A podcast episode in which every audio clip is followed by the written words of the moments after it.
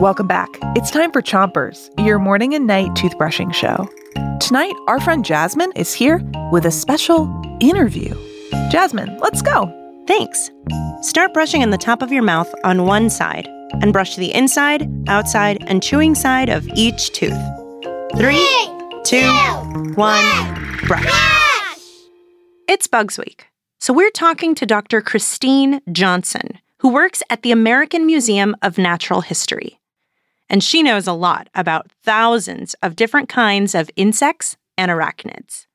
Insects, for such small organisms, they're really incredibly powerful.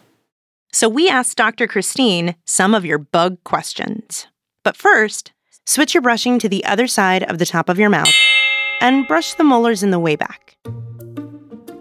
Okay, um, so this question is from a kid named William, and he asked, uh, How far do grasshoppers jump? That's a great question, and grasshoppers can actually jump pretty far for their body size. So they jump between 30 inches and 38 inches, and it doesn't depend on the size of whether it's a small grasshopper or a big grasshopper, they can jump that far. And that would be like a human jumping five stories up, um, or like in three jumps a football field. Switch to the bottom of your mouth, pick a side, and keep brushing. This next question comes from a kid named Kaylani, and she asked, How do bees make honey? So, bees fly to flowers, they lap up nectar with their tongue.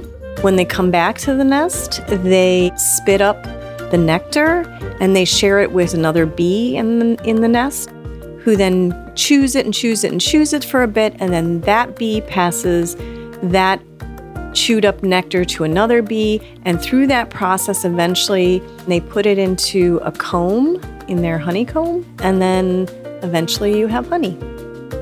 Switch to the other side of the bottom of your mouth, but don't brush too hard.